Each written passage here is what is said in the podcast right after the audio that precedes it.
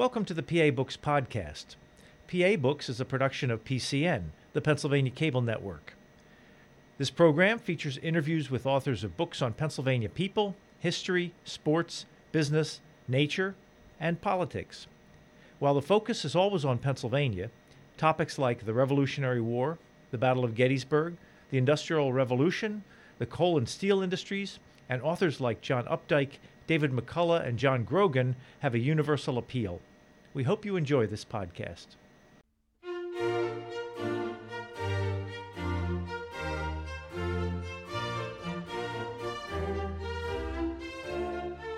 This week on PA Books, Kenneth Kobus, the author of City of Steel. Kenneth Kobus, author of City of Steel How Pittsburgh Became the World's Steel Making Capital During the Carnegie Era. Why'd you write the book? Well, because I thought it was important. I'm a Pittsburgher, you know, born and bred, and uh, worked in the steel industry all my life. And I'm a third generation steel worker. Uh, um, my uh, father's father, my father, and myself all worked for the same company, Jones and Laughlin Steel. Uh, my grandfather starting in 1906, and my mother's father also worked in the steel industry, starting for Carnegie Steel in 1906, uh, also at Duquesne Works. So the whole family is involved in steel. I'm, i grew up on the south side, uh, south side if uh, you talk at Pittsburghese. And uh, so the mill was always close. I could always hear it, uh, smell it. Uh, I knew about it. Uh, besides my father, uncles and things, other people worked that I in the mill that I knew. So the mill was always there for me. just typical to gravitate towards that. And I always fa- found it fascinating, fascinating, and um, I still find it fascinating to today. And I would always recommend that anybody that wanted to go into the mill to see it, steel meat being made, although it's much covered and you really don't get to see much anymore for pollution reasons.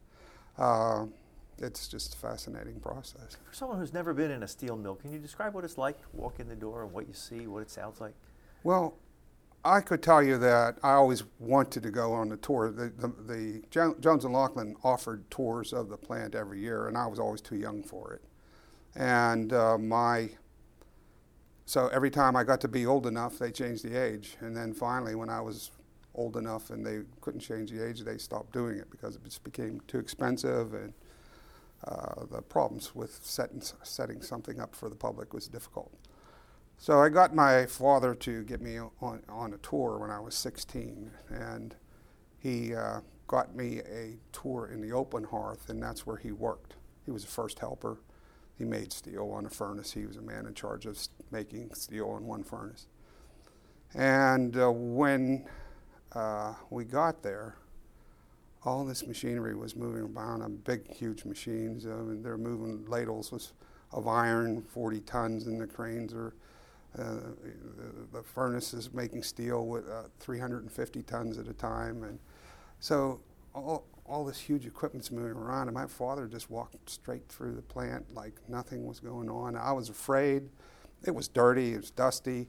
Uh, I was afraid to move off of where my father was work, walking, and at the same time, I was afraid I was going to hit by machinery. And he never flinched. And uh, it being in an open hearth is just it's it's almost impossible to describe. When you open the door of a furnace and you're faced uh, furnace, it, it's it does things to your body. It's you know, the, your skin feels like it's stretching. It feels like somebody's slapping you in the face constantly from the heat. Um, if you're close enough, uh, just a few feet away, your clothes will start to burn. I mean, that's how much heat is radiated from the furnace. And it's like a volcano in there when they have heat, and especially on something called the, they called it on boil. Uh, these it looks like an Edgerton photo. I don't know if you're familiar with Edgerton. He was a high-speed photographer and scientist, and he has these weird photographs of balls of milk dropping and looks like crowns. Well, it sort of looks like that inside the furnace, but only it's steel, and um, it's boiling and roiling and it's just so hot and so dusty. And uh, I have appreciation for men that work like that because they get they get so sweaty so fast that sometimes the wa- the sweat runs into their shoes and they're walking around squishing. They're they're you could pour water out of you could pour, pour sweat out of your shoes after doing a bunch of hard work. After you visited the steel mill at age 16 and saw that, what made you then want to go work there? First off, I, I didn't have an education, so I mean, it was I, I, got into the mill when I was 18 years old. I started as a laborer. My father didn't even know I applied for a job. Uh, I got accepted, and so I I just started working in the mill, in, in the easier part of the mill, in the strip mill.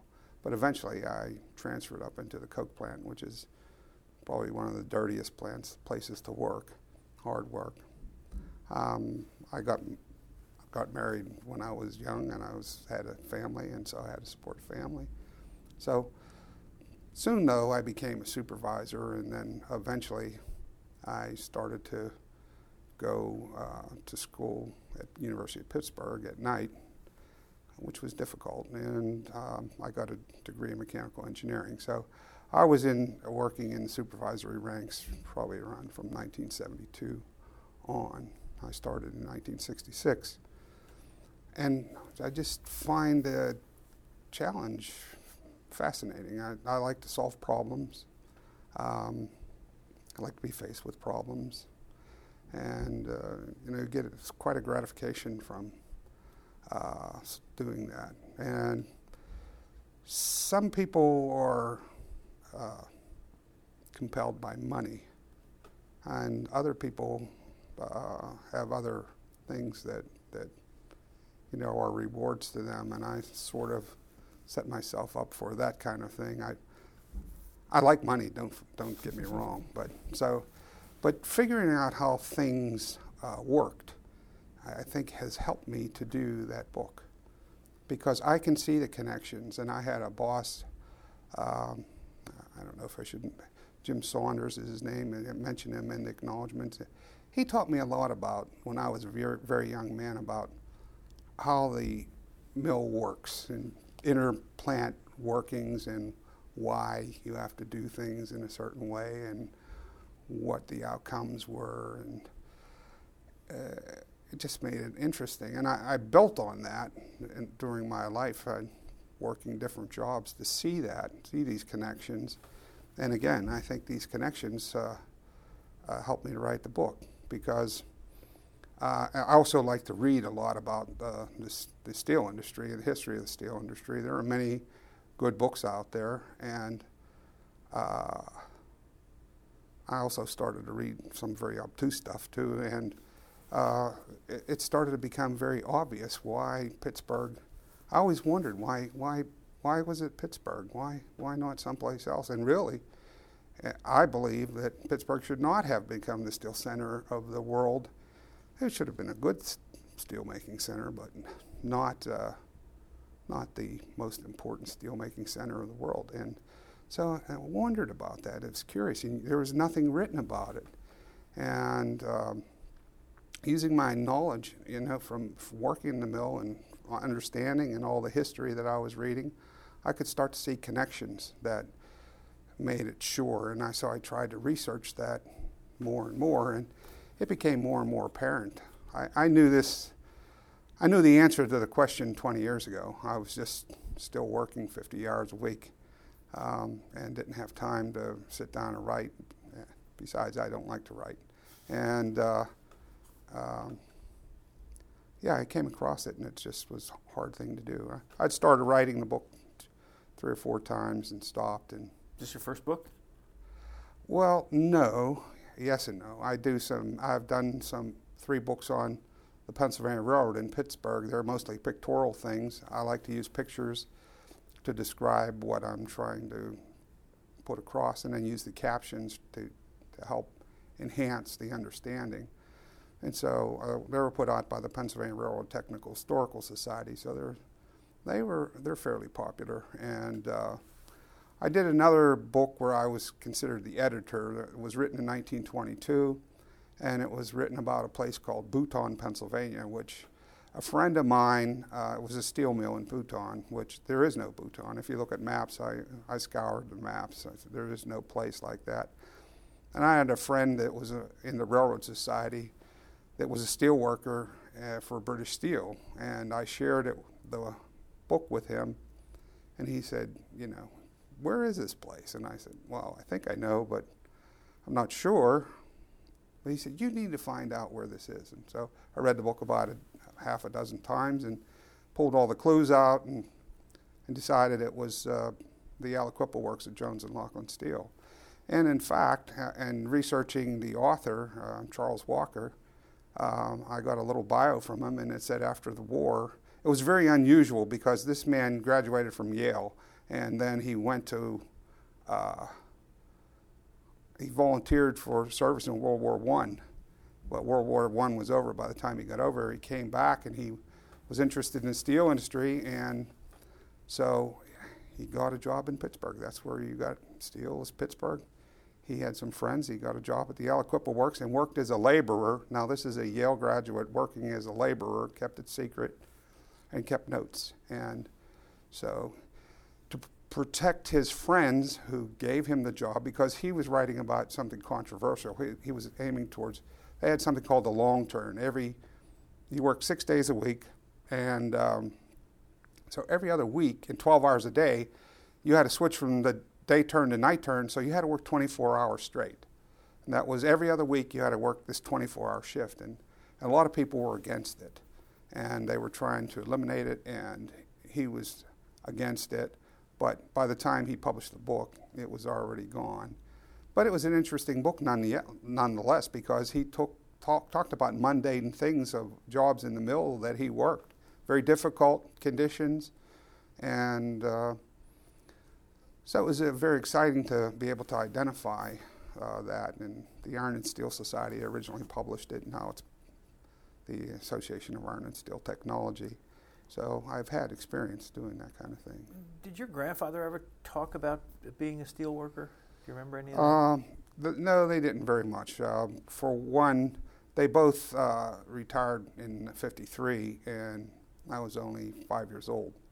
And uh, they're both immigrants. My uh, my father's father spoke mostly Polish, and it uh, well, he had, he had a hard time with English, so we he didn't talk about the mill. But and and my mother's father, he died when I was like t- by the time I was ten, so I really wasn't capable of understanding very much about it then. Did your father talk about working in the mill? Yes, um, we talked about it a lot. Um, it was sort of uh, it was sort of this way when I, uh, if me and my brothers, I have two brothers, uh, went to his house, they would be talking about sports if I got there late because my father liked the Pirates and he liked uh, hockey, the old Hornets, and he uh, he knew all about sports. I know nothing about sports. I mean, I'm happy that the teams win, but uh, if they don't win, it doesn't, you know, it's, it's not the end of the world for me. But my brother knew, brothers knew about sports, and so when we got, would get together, it would start about sports, and gradually it would swing to the mill. And uh, eventually, it was all the mill. And my brothers were totally cut out from talking. So they were not steel workers? No, they, they wanted nothing to do with steel. Did your dad like being a steel worker? I'd tell you no, but the fact of the matter is, he he he loved it. He it was hard work. Um, he appreciated it. He was a hard worker. Um,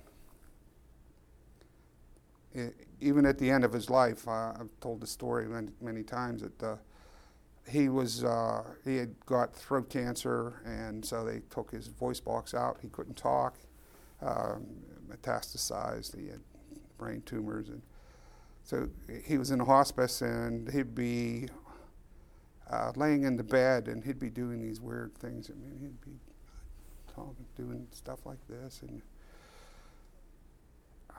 all the, the doctors uh, watched me do, watching him one time and they said, I wondered what, what he was doing. And I said, well, it's very simple. He's making steel. I, I could see him operating a furnace. And uh, sometimes uh, he had so much morphine in him, he would look at me and he'd tell me to go get a certain foreman that, that, that he knew that he made a mistake. He, he didn't remember what he did. Go get him. And, and uh, uh, I tried to uh, alleviate his fears uh, because I tried to think of how much, what he was asking, and I tried to find the answer to it. And one time I told him, Don't worry about it. You put 132,000 pounds iron in there, and you're okay. And then he looked up at me and he said, He knew that I didn't work in the open hearth, so he, he knew that my, I, I wasn't there. And, I had to say, Well, look, there was a nurse over you. I said, Do they have nurses in the mill? You know, am I in the open hearth? So finally, he realized uh, what was going on. Until until the day he died, that's really what he did. So I mean, he was mimicking, uh, making steel. So that was his primary. You mentioned that you and your father and your grandfather uh, worked at the Jones and Laughlin. Yes. Company. Were, did different steel companies have different personalities? Was there kind of a? Oh yes, sure. Well, can you talk about that? Because for a while I worked for U.S. Steel. Uh, uh, Jones and Laughlin was more like a family company. You know, it was just there were two plants until they bought a third one in Cleveland, and, uh, and so it was very kind of family oriented. They wanted, it almost seemed like they wanted uh, families of people to be there, and that happened at U.S. Steel also. But you know, so it seemed like there was a lot of nepotism there, and it was, you know, it's it served a purpose, and at the same time, it was not good as well. But uh, I just felt like every, you know, I just knew so many people that knew so many people that also had children and you know, or grandparents and and fathers that worked there. That it was a lot of it worked out uh, that way, and I think that that was a goal of the company. I think in Aliquippa, Jones and Laughlin would take care of things for the town of Aliquippa if they needed things uh, because they had the ability to do so.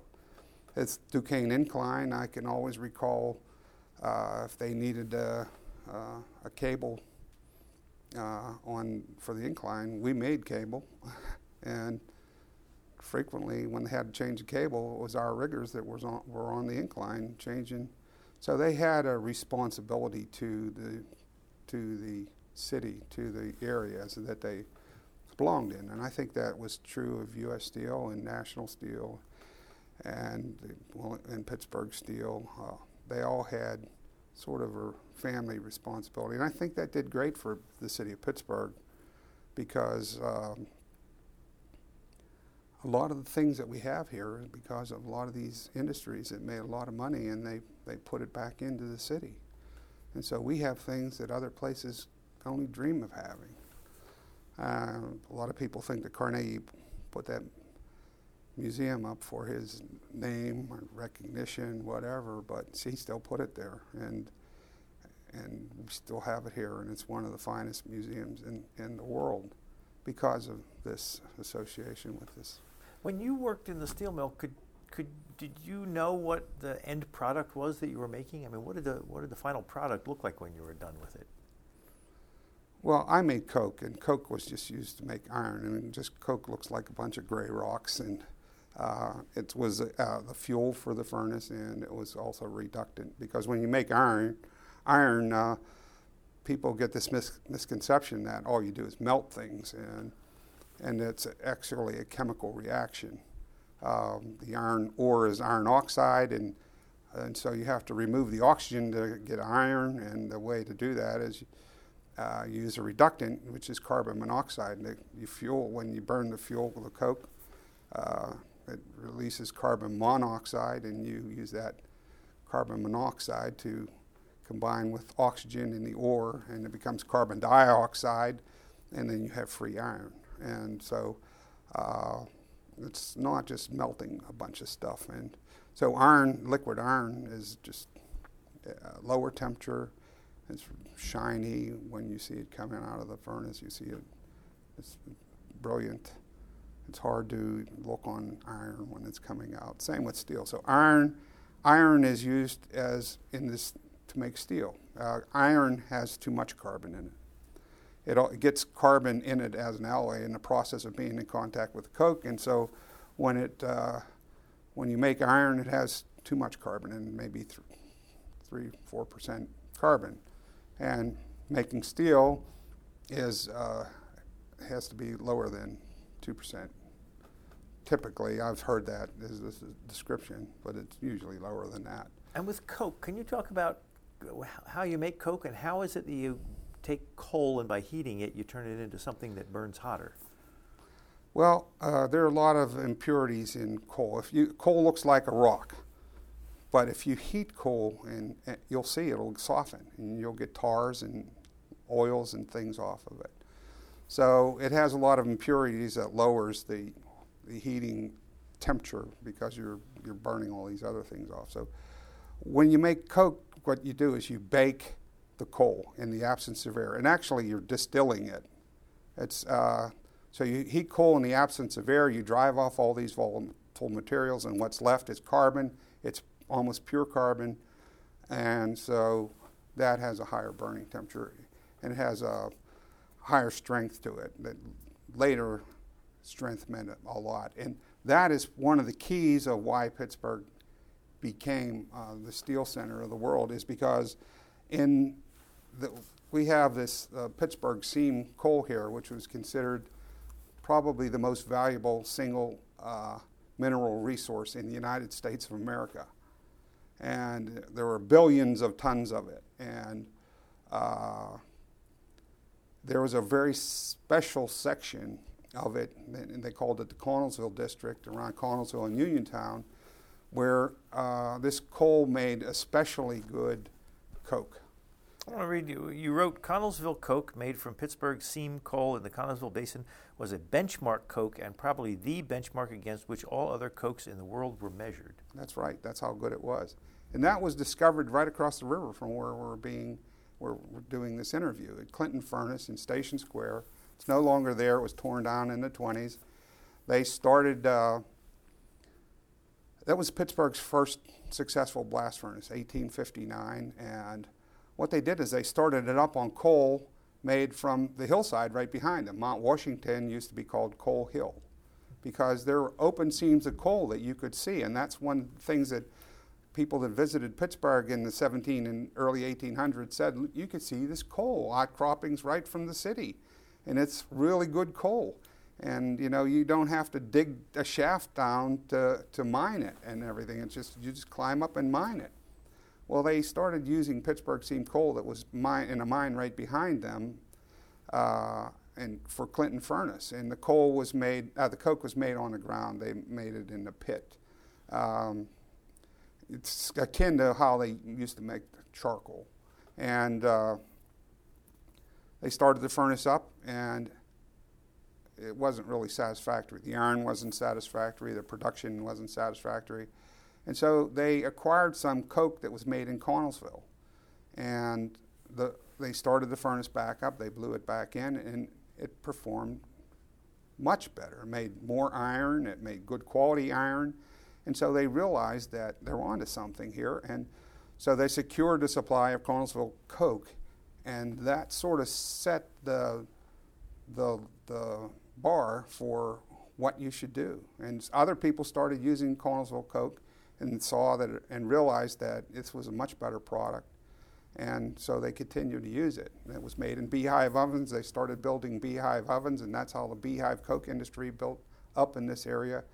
For d- decades, all the only beehive coke that you could buy in the U.S. was in front on, on a Connellsville seam, and uh, so that started this uh, impetus to increased iron production. Uh, furnaces started to increase in number. Jones and Laughlin built some in 1861, but um, in 1872, there were two furnaces built on the Allegheny River, which was really a big industrial valley, not the Mon. Uh, and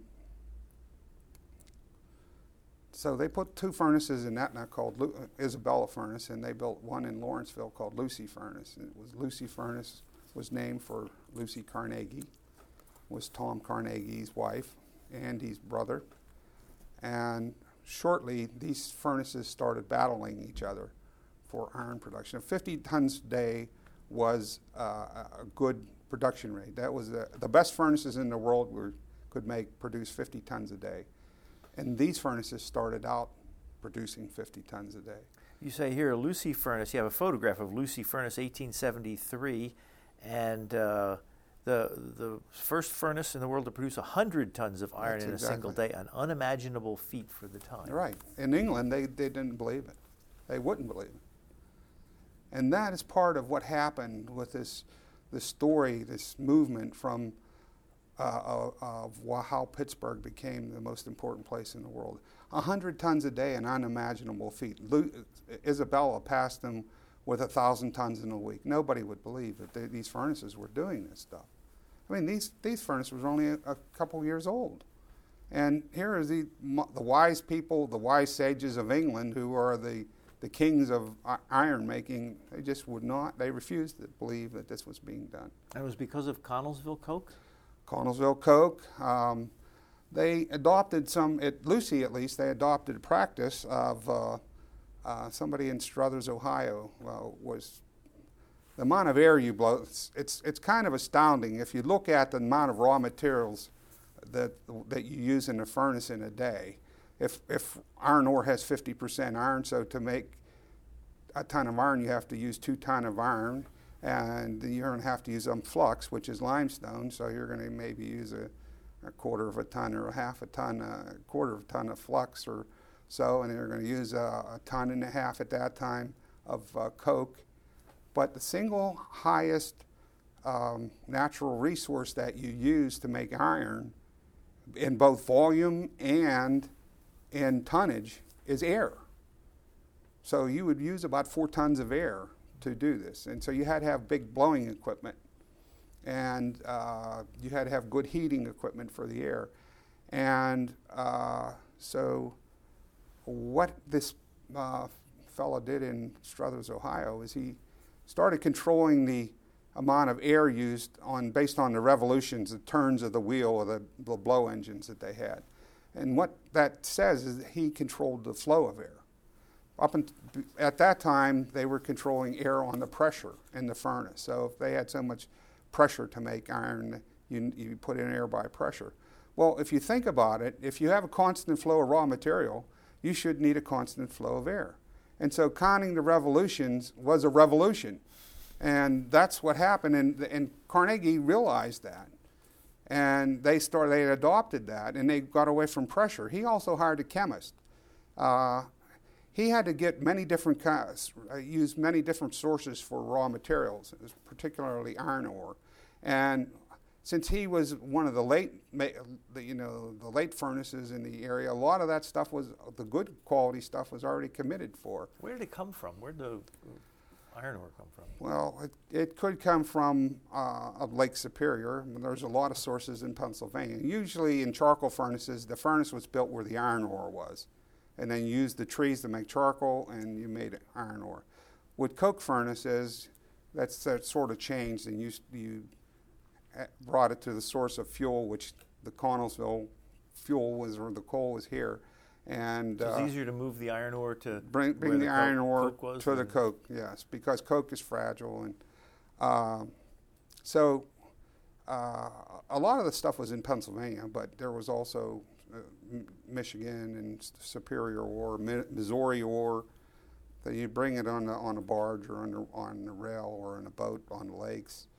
Um, there was a lot of Pennsylvania ore. I mean, the Cornwall furnaces had huge ore reserves in, in that area. So, uh, but what he discovered when they hired a chemist, because they had so many different things, is that pe- what people were saying was good stuff was bad, and what what was bad stuff was the best. And they actually, in terms of ore, in terms of ore, the uh-huh. quality uh-huh. of it, the amount of iron in it, and so you have to. Furnaces are very temperamental, blast furnaces. And so if you put good stuff in, you could throw in. I always told guys that I knew that worked on the blast furnace, you could tell somebody at the blast furnace to make iron out of dirt, as long as you just kept always kept gave them the same dirt. But if you gave them good iron ore it would be terrible because they have the furnace set up to, to work different. They have it set up to work with bad stuff. And, and uh, Carnegie almost came to ruination at Lucy because they put, they put good ore in that they didn't know was good, and it almost ruined the furnace because they were set up for bad ore. And so it, was, it didn't work out. And so by hiring a chemist, he knew what was good. And what actually he found out is this really bad ore was really good ore, and he secured this stuff at really low prices.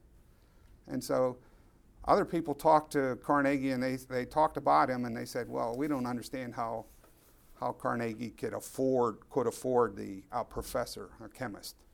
Uh, and Carnegie wondered why they, the other people couldn't.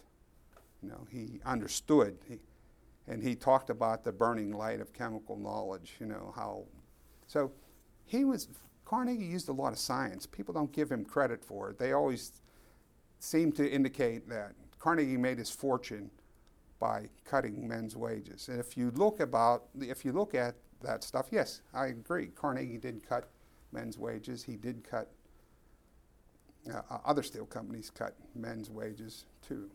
Uh, but if you look at the amount of profits for all the years that the Carnegie Company was in business, and you look at how much they sold the company for, the the com- that the, the amount of money that the, the value of the company, the assets of the company, were worth many times, several times, three or four times, what the total profits for all the year that the company was in business. And if you try and put wages into that, it just doesn't work out. One, the very last year that they said that uh, they had $40 million in profit, if you add up a reasonable wage for all the employees and uh, numbers of employees, it was over double the wages of all the employees. So the, to the, all the men would have to work for nothing and still not have a bigger impact on the efficiency of the operation. Uh, so yeah, I mean it's different. It's it gave me a different viewpoint. It gave, gave, me a different appreciation. Well, your book says how Pittsburgh became the world's steel-making capital during the Carnegie era. What was it about Andrew Carnegie that that made it the Carnegie era? He was an innovator. He used good managers. He used scientific principles. The iron-making industry just started to be changed at Lucy. Lucy jumped out into the forefront in, in 1874. That was one of his? That was his furnace, yes. They moved into the steelmaking off of Bessemer Steel. He decided to build a Bessemer steel plant at Edgar Thomson, which is still there today. And he started making steel, and again, as soon as they started the business up, they hired Bill Jones from the Cambria Iron Works in Johnstown. They were having uh, problems in Johnstown, and Jones jumped ship, went to work for Carnegie, and he started making about as much as everybody else or more at Edgar Thomson right off the get go at Edgar Thomson. And, and it went up from there. They improved things. And so it required iron to make Bessemer steel. You need molten iron, and they used to make it in pigs and then remelt it. And so they built a second furnace at Lucy because they needed more iron at Edgar Thomson, And they still wasn't enough. So they decided to build furnaces at uh, Edgar Thomson blast furnaces. And they hired a man named Julian Kennedy who had a degree in physics and he worked furnaces, he understood them. And Bill Jones, who was probably the best steel manager ever. I want to ask you about him because you, you mentioned him. He's sprinkled throughout your book and you refer to him as a legend. He Who was he and why is he a legend? Well, Bill Jones uh, was uh, um, born in Catasauqua, PA, central Pennsylvania. His father was a minister who was sickly. He uh, hired, he, they sent him out as a, Bill uh, Jones as an apprentice to the Crane Iron Works. About when was that? Um, when he was 10 years old. Um, Around the Civil War? Or, it was before the Civil War. Before the Civil War. Okay. Because Bill Jones was known as Captain Bill. He, he uh, he was a very popular man. He fought at Chancellorsville and uh, Fredericksburg. Um, so he was a very respected man, both as a man and as a steel man. And uh, so he, knew Crane Ironworks was a very important ironworks for making uh, anthracite iron. So he learned the iron business, and then he moved on to the Cambria Iron Works and started to learn that business. And they were in the process of building a Bessemer steel plant there. And so he learned the Bessemer plant there from Alexander Holley was uh, the man who designed the plant. He designed most of the uh, Bessemer plants in the U.S. And uh, so he learned that from uh, steelmaking from Holley and from a fellow named George Fritz, who his brother John went, uh, was the guy that made the three high mill work. And so he understood rolling, he understood steel making now, he understood iron making. Well, Fritz, uh, George Fritz, uh, the guy that owned the, the, mill, a large part of it, uh, John Morrell, he wanted to cut wages. And George Fritz says, No, that's not the way to do it. I'll give you more production. Let's keep the men's wages the same. This is a manager. And so um, Bill Jones is working for, with George Fritz. And he believed in what he said. And so Fritz won out over Morrell, even though Morrell was the owner of the company. And they got the increase uh, in, in funds that they needed through increased productivity. Well, George Fritz died, and and Jones backed George Fritz. Well, Morrell got to make the decision on who gets to replace Fritz. So, uh, since Jones backed Fritz, Morrell passed Jones over for a different Jones. Carnegie was starting up the mill. He was looking for somebody. So Jones jumped to the Carnegie Steel Company while they were building the plant designed by Alexander Holley. And so he got to start up another steel plant. And he was a very knowledgeable man in all fields. Plus, a lot of people jumped ship from the Cambria Iron Works and came to Pittsburgh to work for Carnegie. Morrell had quoted, made a quote that uh, he didn't like Carnegie because Carnegie was too flighty. Even those years ago, Carnegie, a lot of people identified, uh, you know, those kind of traits with Carnegie. They didn't like him. He wasn't one of the guys. That's probably a big part of it. You know, he large part decided to move to New York, and uh, so he wasn't one of the, the local steelmakers. Plus, he didn't know the technological end of it, even though it was his decision to put Bessemers in because he saw them operating in England and decided that was a good a good process. So if you go by that, this Edgar Thomson was the 11th plant, Bessemer plant built in the United States. And so using that as a gauge, it really wasn't important. It didn't seem like it was important, yet it started out making as much or more than the rest of those similar kind of plants in the United States and, in, and eventually in a few years in the world. And eventually no one could pass Edgar Thomson if they didn't want them to. Why I mean, is it called Edgar Thomson?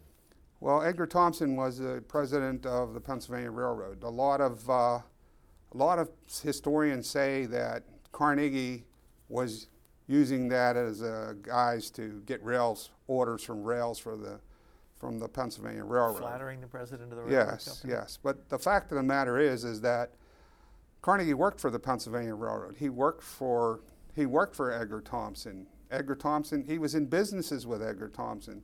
They were friends. Um, uh, I have a letter, a, a, copy of a letter from uh, Edgar Thomson to Carnegie when Carnegie asked him to, um, uh, if he could name the plant uh, after him, and and he said, name it as you wish, you know, but I don't have any m- money to give you because apparently Carnegie was asking him to join the business, and he couldn't afford to do it because there was a financial depression at the time.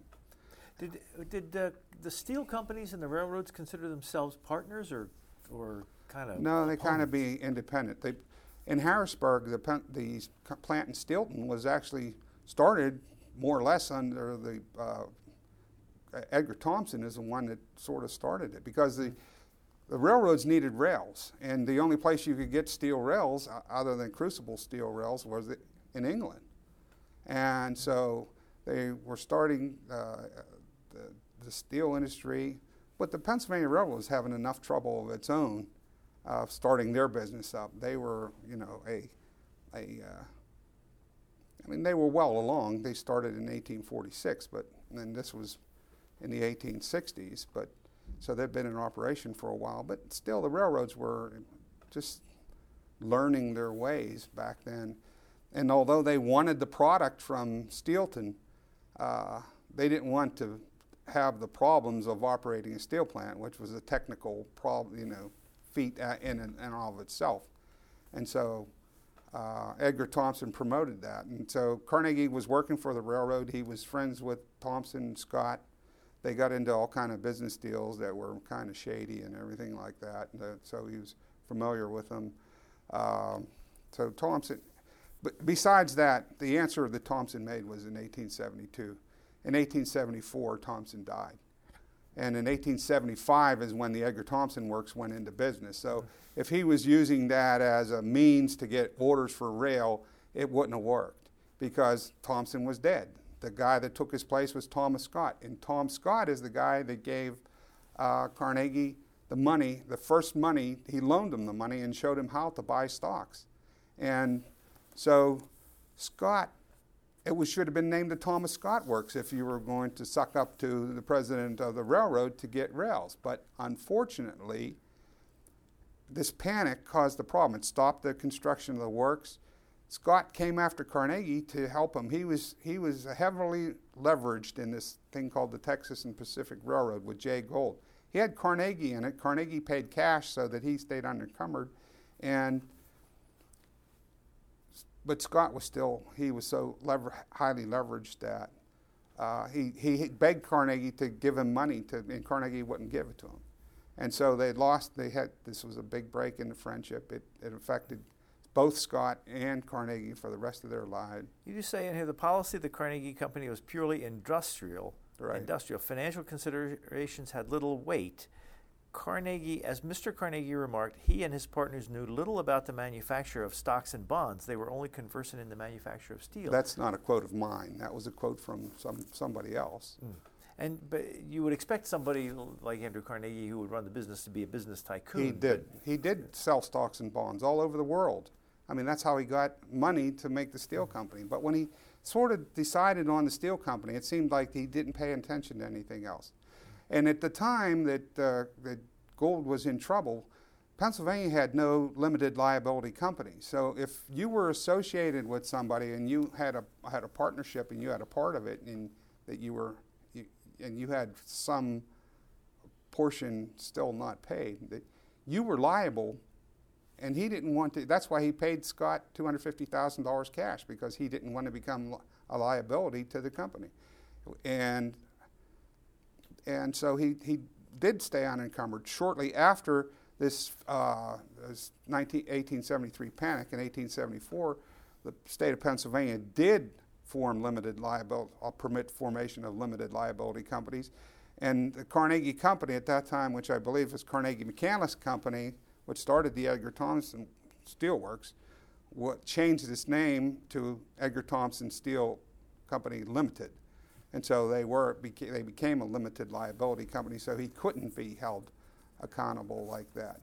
You also uh, refer to a company that uh, Andrew Carnegie formed, uh, competing from the Cyclops Iron, Iron Company. Company. Yes, that's where not too far. the name Cyclops. Uh, well, they had a reason for it, and I just can't think of it. Uh, you know, the the eye of the Cyclops watching over the plant.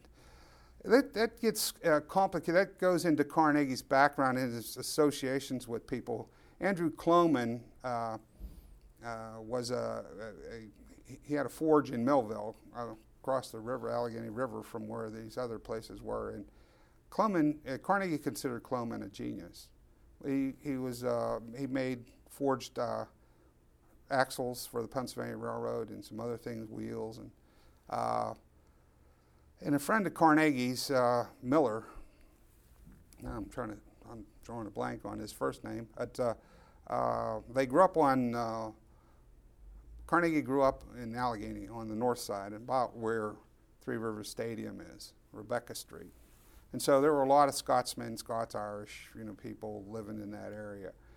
And uh, Miller was one of his local friends, and Miller got tied in with Kloman. Um, but he wanted to stay. Uh, he he didn't want it to be public, so that because he worked for the Pittsburgh, Fort Wayne, and Chicago Railroad, and so he didn't. He bought stuff from Kloman for the railroad, and so he didn't want to appear impropriety, even though it was. And so he had Henry Phipps front for him, and uh, there got to be this argument. Kloman wanted to throw his brother out of the business, and they got involved, and so uh, eventually Miller.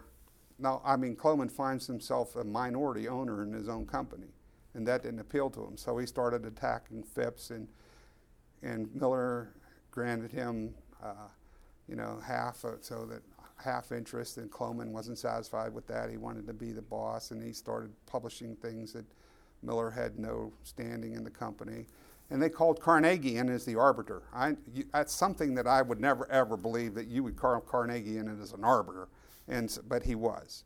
But he found that ultimately Miller had nothing to do with operating the company. Phipps and Kloman did, and Phipps and Kloman had uh, uh, demanded that uh, you know, upon reinstatement of this company, that uh, they put in a clause that uh, the any of the partners could be thrown out uh, after six months' notice for any reason. And since they couldn't get work with uh, Miller, Miller couldn't work with Phipps. Phipps uh, Miller was ejected. They made the Cyclops Iron Company, a competing firm. the design of the, the plant was bad. Uh, the erection of the part of the plant was bad.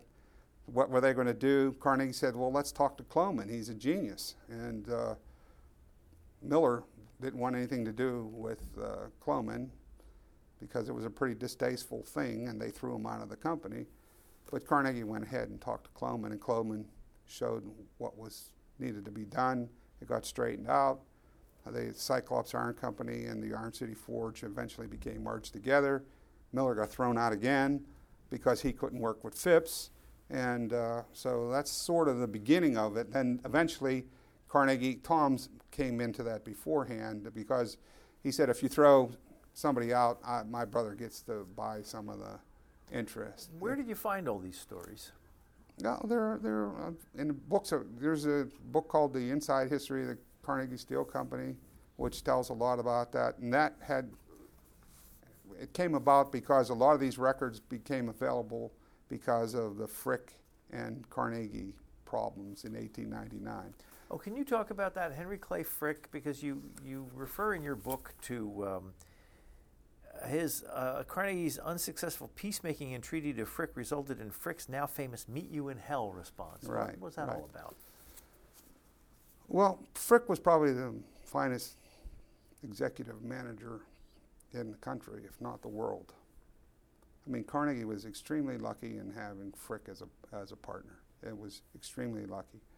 But when Carnegie introduced Frick into the business, he bought a majority share of the Frick Co. Company. And so um,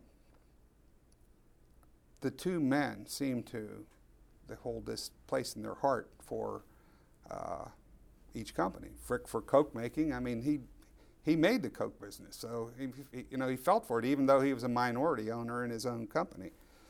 And Carnegie for steel. And they made this agreement on what the price of Coke would be to the Carnegie Steel Company, long term, right? Three, four years, something, whatever the price was. I don't remember.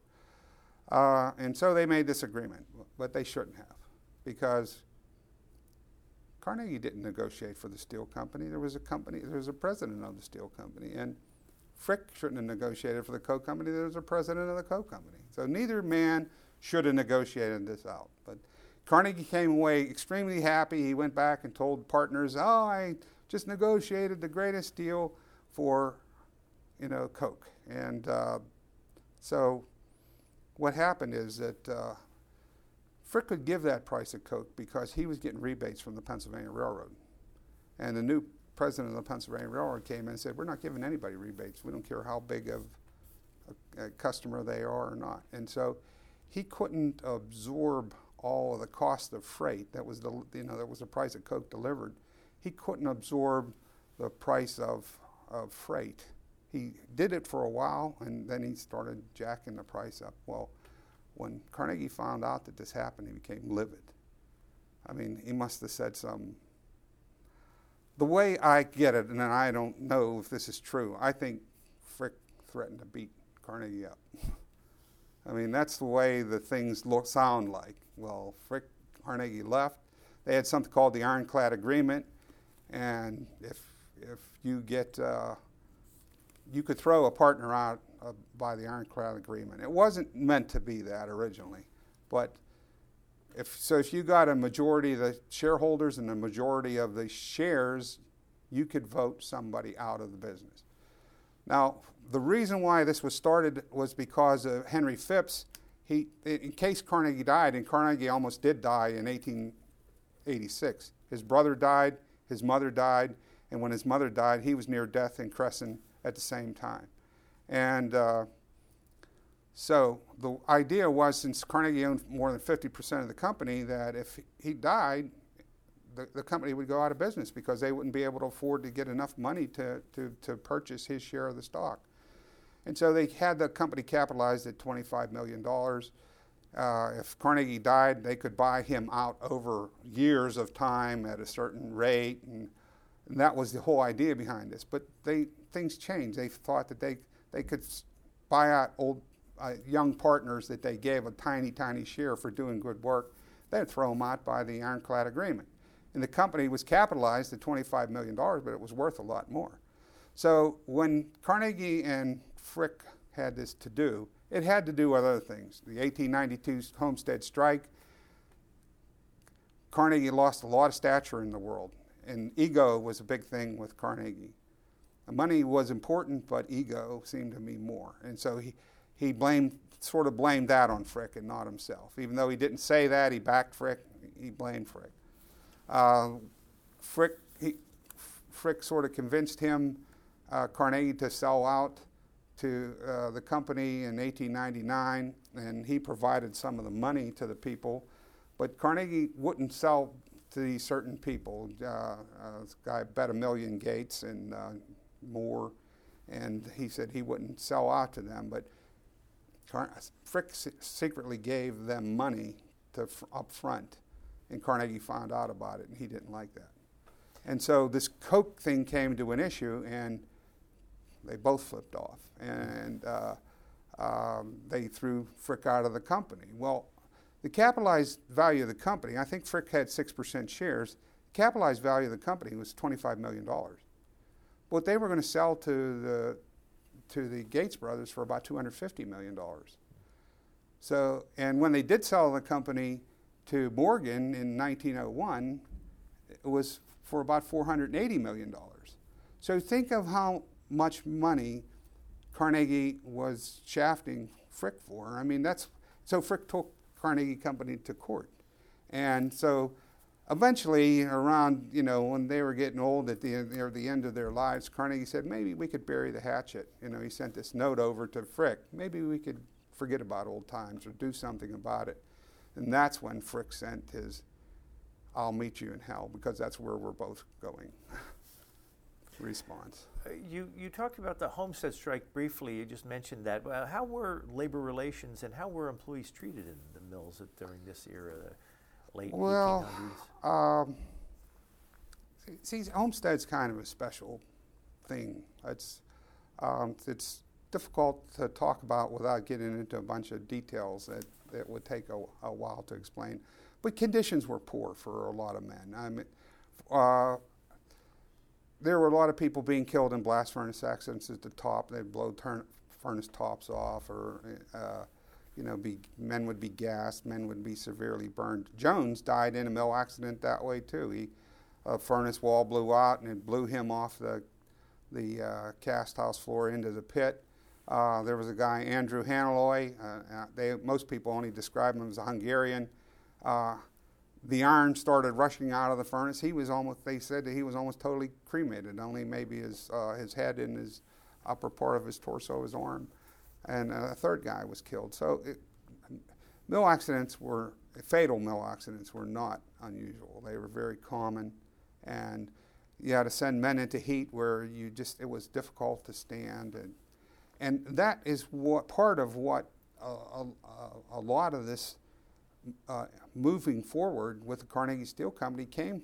They eliminated a lot of those jobs. They were too difficult. They mechanized them. They were, they were so hard to work. Uh, like when they used to cast pig, uh, they had these men called pig bed men who would have to uh, break the pig up and then tote it and throw it into a railroad car or pile it up so that it could be remelted to use in a Bessemer converter. And uh, a, a, fellow from Bethlehem Comp- Iron and, uh, uh, said that about pig bed men, gorilla men are what we need. Just lift tote, a tote pig and nothing else. You didn't need any brains. They just needed and see, with Carnegie, they worked around this. They developed there was ways around that, and they could they would use science and they would under, use understanding, and they would use money and put he'd reinvest money in to do to put machinery in to put equipment that would get get people's out of harm's way. Not to get them out of harm's way, I don't believe, but to eliminate a bottleneck in the, in the, in the system, to increase productivity. And so, if you see this, this overwhelming change, uh, when things were bad, you everything's the same. They had rail pools and things like that where you distribute the the uh, the, the, amount of uh, uh, sales among different companies according to their position, their pecking order. But there came times when all of a sudden there was a surge of, of order for rails and there were, or there was a surge of order for beams. And Carnegie could produce that at a lower cost than anybody. And so he made tremendous profits on, on these items because he had the ability to ah, outproduce and take a bigger share and then make a higher profit because he was a low cost producer. We only have about two minutes left. Uh, so, when it boils down to it, is, was Pittsburgh the world steel capital because of Andrew Carnegie? Yes, that's, that's my contention. Now, there are other things like Clinton Furnace and things like that, but the way iron was made changed three times in, in Carnegie's tenure, always to the best in the world. The way Bessemer steel was made, nobody in the world could com- out, outcompete uh, the Edgar Thomson works. Except when he bought the Homestead works, then Bessemer's at Homestead outcompeted him. When he built the first basic open hearth shop, a commercially uh, successful basic open hearth shop, and that does not mean fundamental open hearth. It means chemically basic, not open hearth steelmaking was acid, not basic. And so he made basic steel, but he could use scrap. Well, Bessemer shops produced tremendous amounts of scrap. And so, and they couldn't use them. You couldn't use it because there was no f- fuel outside of the fuel in the iron. And so, Bessemer plants became these huge, huge scrap yards. You say it was a uh, the Carnegie Steel Company was a leader in recycling as well as economizing the use of fuel and many other materials that would have been otherwise wasted. Carnegie Steel would probably receive awards for these efficiencies today. Yes. So I, I did a back calculation to, to show this. I, just at Edgar Thomson, there was about in, in the span of time that I was, I was to the to they made uh, the basic open hearth shop, there was about a half a million tons of scrap that was available that wasn't had no utility, very little utility to use in a Bessemer shop. But you could use it in an open hearth shop, but if if it was contaminated with phosphorus, you couldn't use it at all. And so, basic shops you could use phosphorus. You could use phosphorus containing scrap. He made it, he made useless material into valuable. Open hearth steels were valuable. They were, they were structural steels. Rail was selling for $20 $30 a ton. He made, he made armor plate. The government wanted him and the Bethlehem Company. They were direct competitors. They, had, they shared the market 50 50. You could sell armor plate for up to $850 a ton. Now, it took a lot more to make it, and it was a lot of, but, you know, it, it was, he made valuable products. So he improved, and he was the biggest in the world. If you look at his outputs, like in 1898, his output, the output of the Carnegie Company, three plants, 56% of the output of the United Kingdom. If you look at the production of open hearth steel and compared them to Germany, Belgium, France, more production than all three. I'm going to have to stop you there because we are out of time. I want to thank you for your time. We've been with Kenneth Kobus. He is the author of this book, City of Steel How Pittsburgh Became the World's Steel Making Capital During the Carnegie Era. Thank you. You're welcome. Happy to do it. You've been listening to a podcast of PA Books, a production of PCN, the Pennsylvania Cable Network. We'd like to hear from you. Our email address is pabooks at pcntv.com. Like us on Facebook to learn more about PA Books.